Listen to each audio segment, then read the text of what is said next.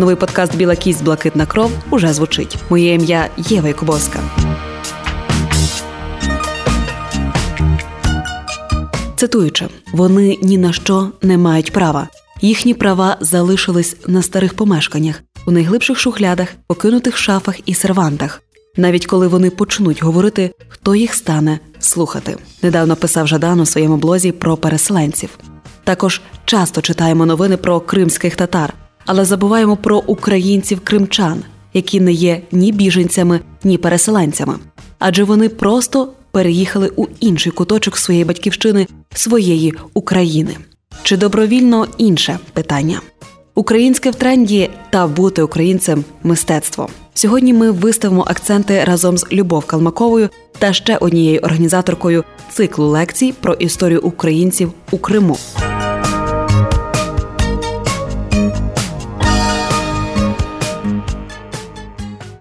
Мене звуть Люба Калмакова, я є співорганізатором ініціативної групи етнічних українців Криму. Історія Криму, українців Криму.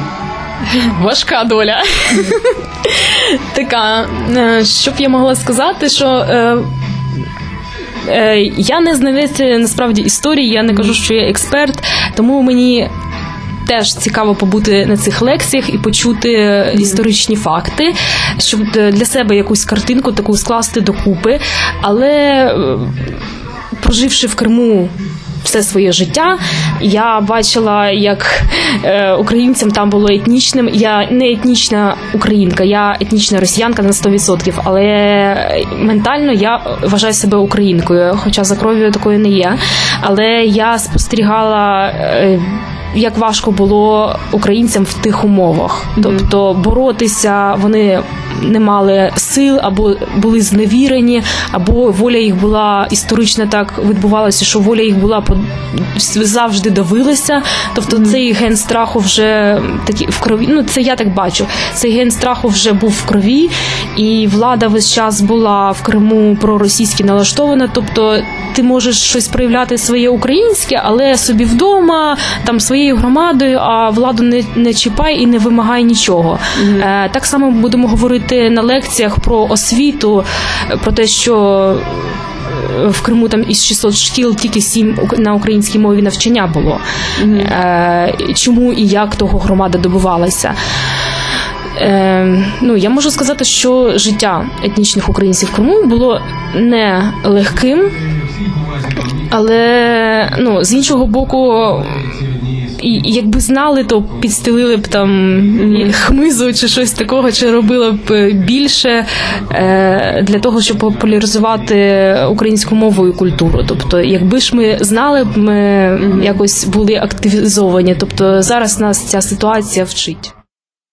Історія кримчан в Україні материковій. Доля нас не розкидала. Тобто ця окупація нас розкидала, знайомих, друзів, всіх розкидала по всій Україні. Не тільки. Тобто деякі люди опинили взагалі в інших куточках світу. Так сталося. І статистика така, що молодь вибирає або на материк, якщо вона бачить якісь перспективи, або є можливість якась, тому що це і фінансово залежить, або якщо є така можливість за кордон. У мене, наприклад, скільки вже 3 точно виїхали, і ще декілька планують, тобто це тільки такі знайомі, які от з Криму переїхали.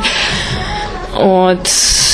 Яка доля? Тобто, ну, зараз якось люди борються виживати, налагоджувати своє життя, тому що, ну, просто материковому людині, я так ділю не тому, що хочу образити, тому що так територіально розділити,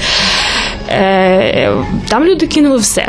Роботу, навчання, звичний спосіб життя, дозвілля, дім.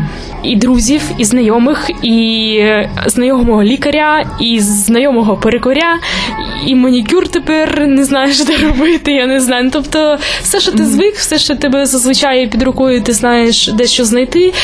На новому місці люди намагаються облаштувати своє життя, там якось фінансово продумати, як тепер бути, тому що витрати стали більшими через те, що не своє житло, а орендоване, там діти в школі, там і так далі. Ну, тобто такі проблеми. А крім того, є ще психологічні проблеми, тому що кожен раз, коли підіймаються болючі питання про Крим, пам'ять повертає тебе в ті щасливі часи, Тому що якби ти сам по своїй волі виїхав із Криму і знав, що ти можеш повернутися, і все буде як було, це одна ситуація. А інша ситуація, коли тебе змусили, створивши умови непридатні для твого нормального життя, утискаючи твою волю, свободу і якийсь прояв самоідентифікації, коли умови створені непридатні для життя, то ти змушений виїжджати. Або, наприклад, ти не хочеш, щоб твоя дитина закінчувала російський заклад і була ким-не ким. Дітей рятують таким чином, або свій бізнес рятують таким чином, або свою психіку рятують таким чином, виїжджаючи з Криму, і залишаються з проукраїнською позицією, мені здається, найсміливіші люди, тому що вони там, сміливість треба мати, тому що там вони знаходяться під тотальним контролем і з ризиком репресій і переслідування, якщо вони хоч якось проявлять навіть в соціальних мережах українську позицію. І також психічно треба бути дуже зміцною психікою, тому що бачити кожен день ці російські прапори, мені от знайомі пишуть, що це одне з найважчих.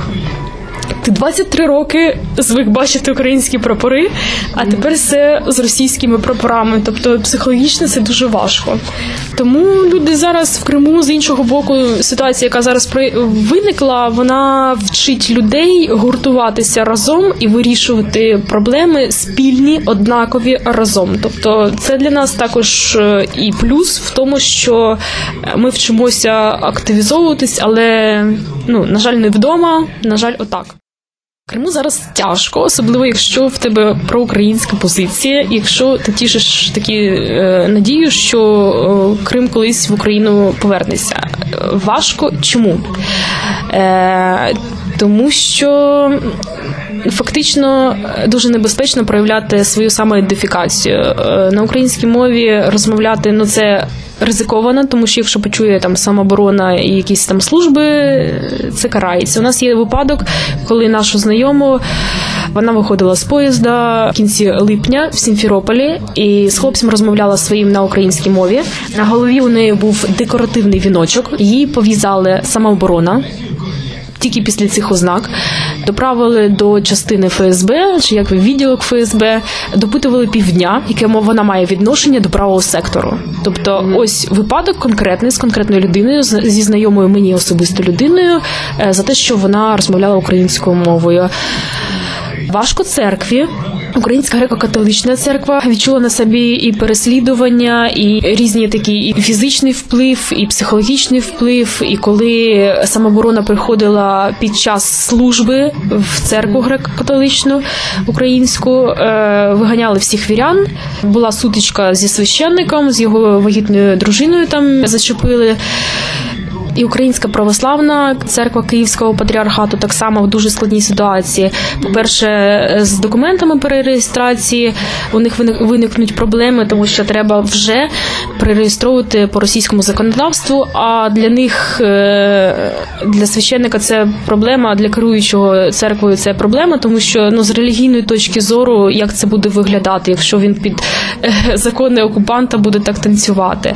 А з іншого боку, документальний, якщо він там перереєструється, хто він такий для нас? Ми що, його зрадником будемо називати? Чи що його керівництво скаже? Тобто це така подвійна проблема. З іншого боку, для церков тепер українських встановили дуже велику орендну плату.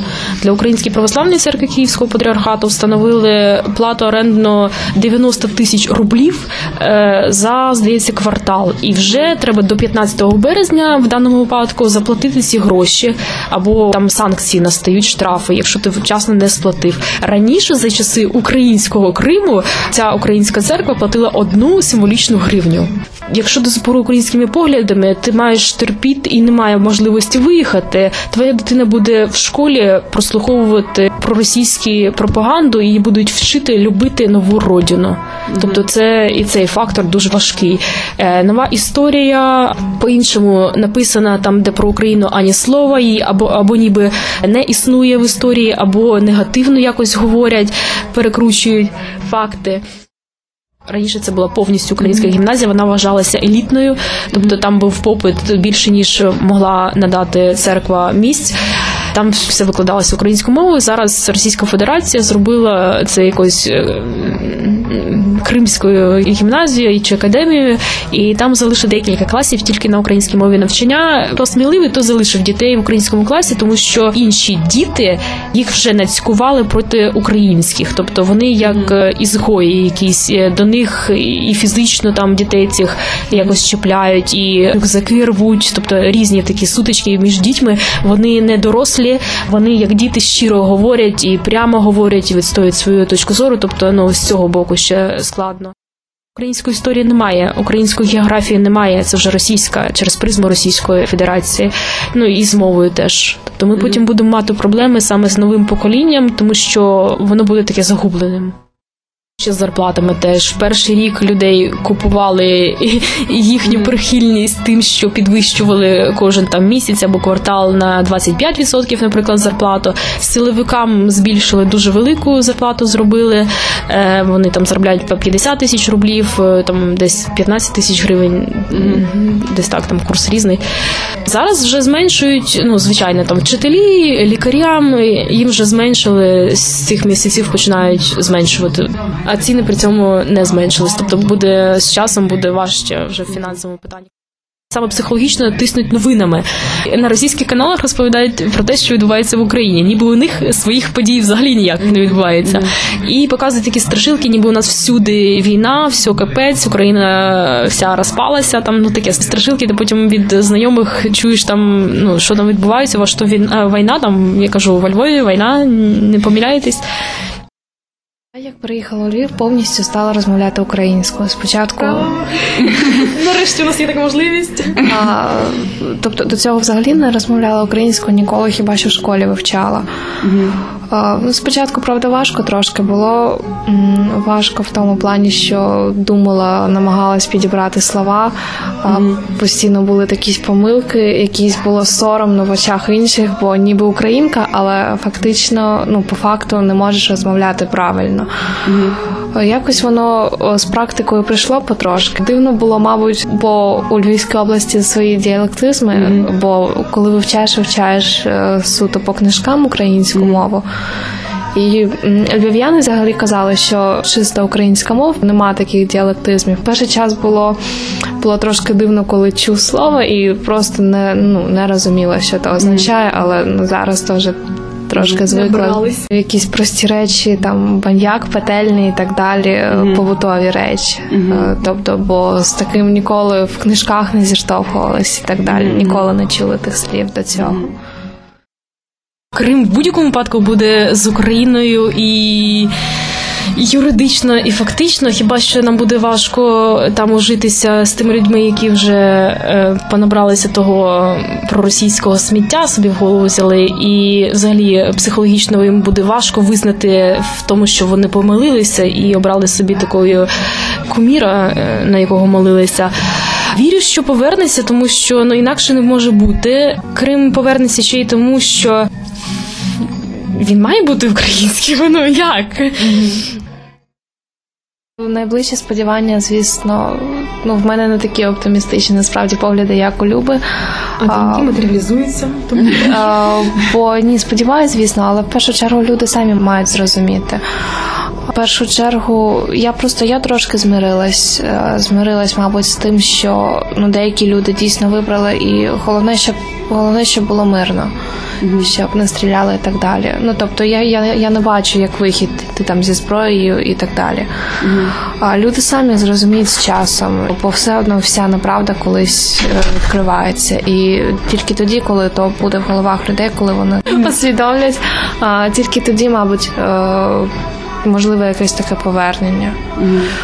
Я ніколи, мабуть, не визнаю то, бо я народилася в незалежній Україні, Крим – то моя батьківщина, і я не можу раптом назвати батьківщиною інше щось, або мене ніхто не зможе змусити любити іншу країну, бо я народилась в тій країні.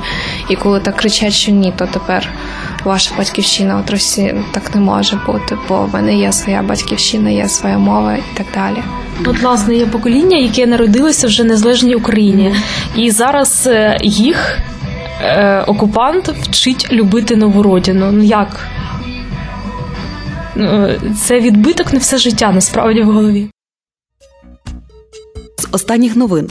Під час акції до дня народження Тараса Шевченка учасники розгорнули український та кримсько-татарський прапор. Пізніше слідчі жовто-блакитний прапор назвали екстремізмом. А одного з організаторів звільнили з посади викладач за невідповідність займаній посаді. Історія українців у Криму продовжується. Тем для лекцій буде ще чимало. Варто цікавитися. Варто знати про Крим наш. Нагадую, що це був подкаст «Біла кість. Блакитна кров». Шукайте нас на підпільному телебаченні «Полтва ТБ». Сьогодні ви чули Любов Калмакову і мене, Єву Якубовську. Почуємося.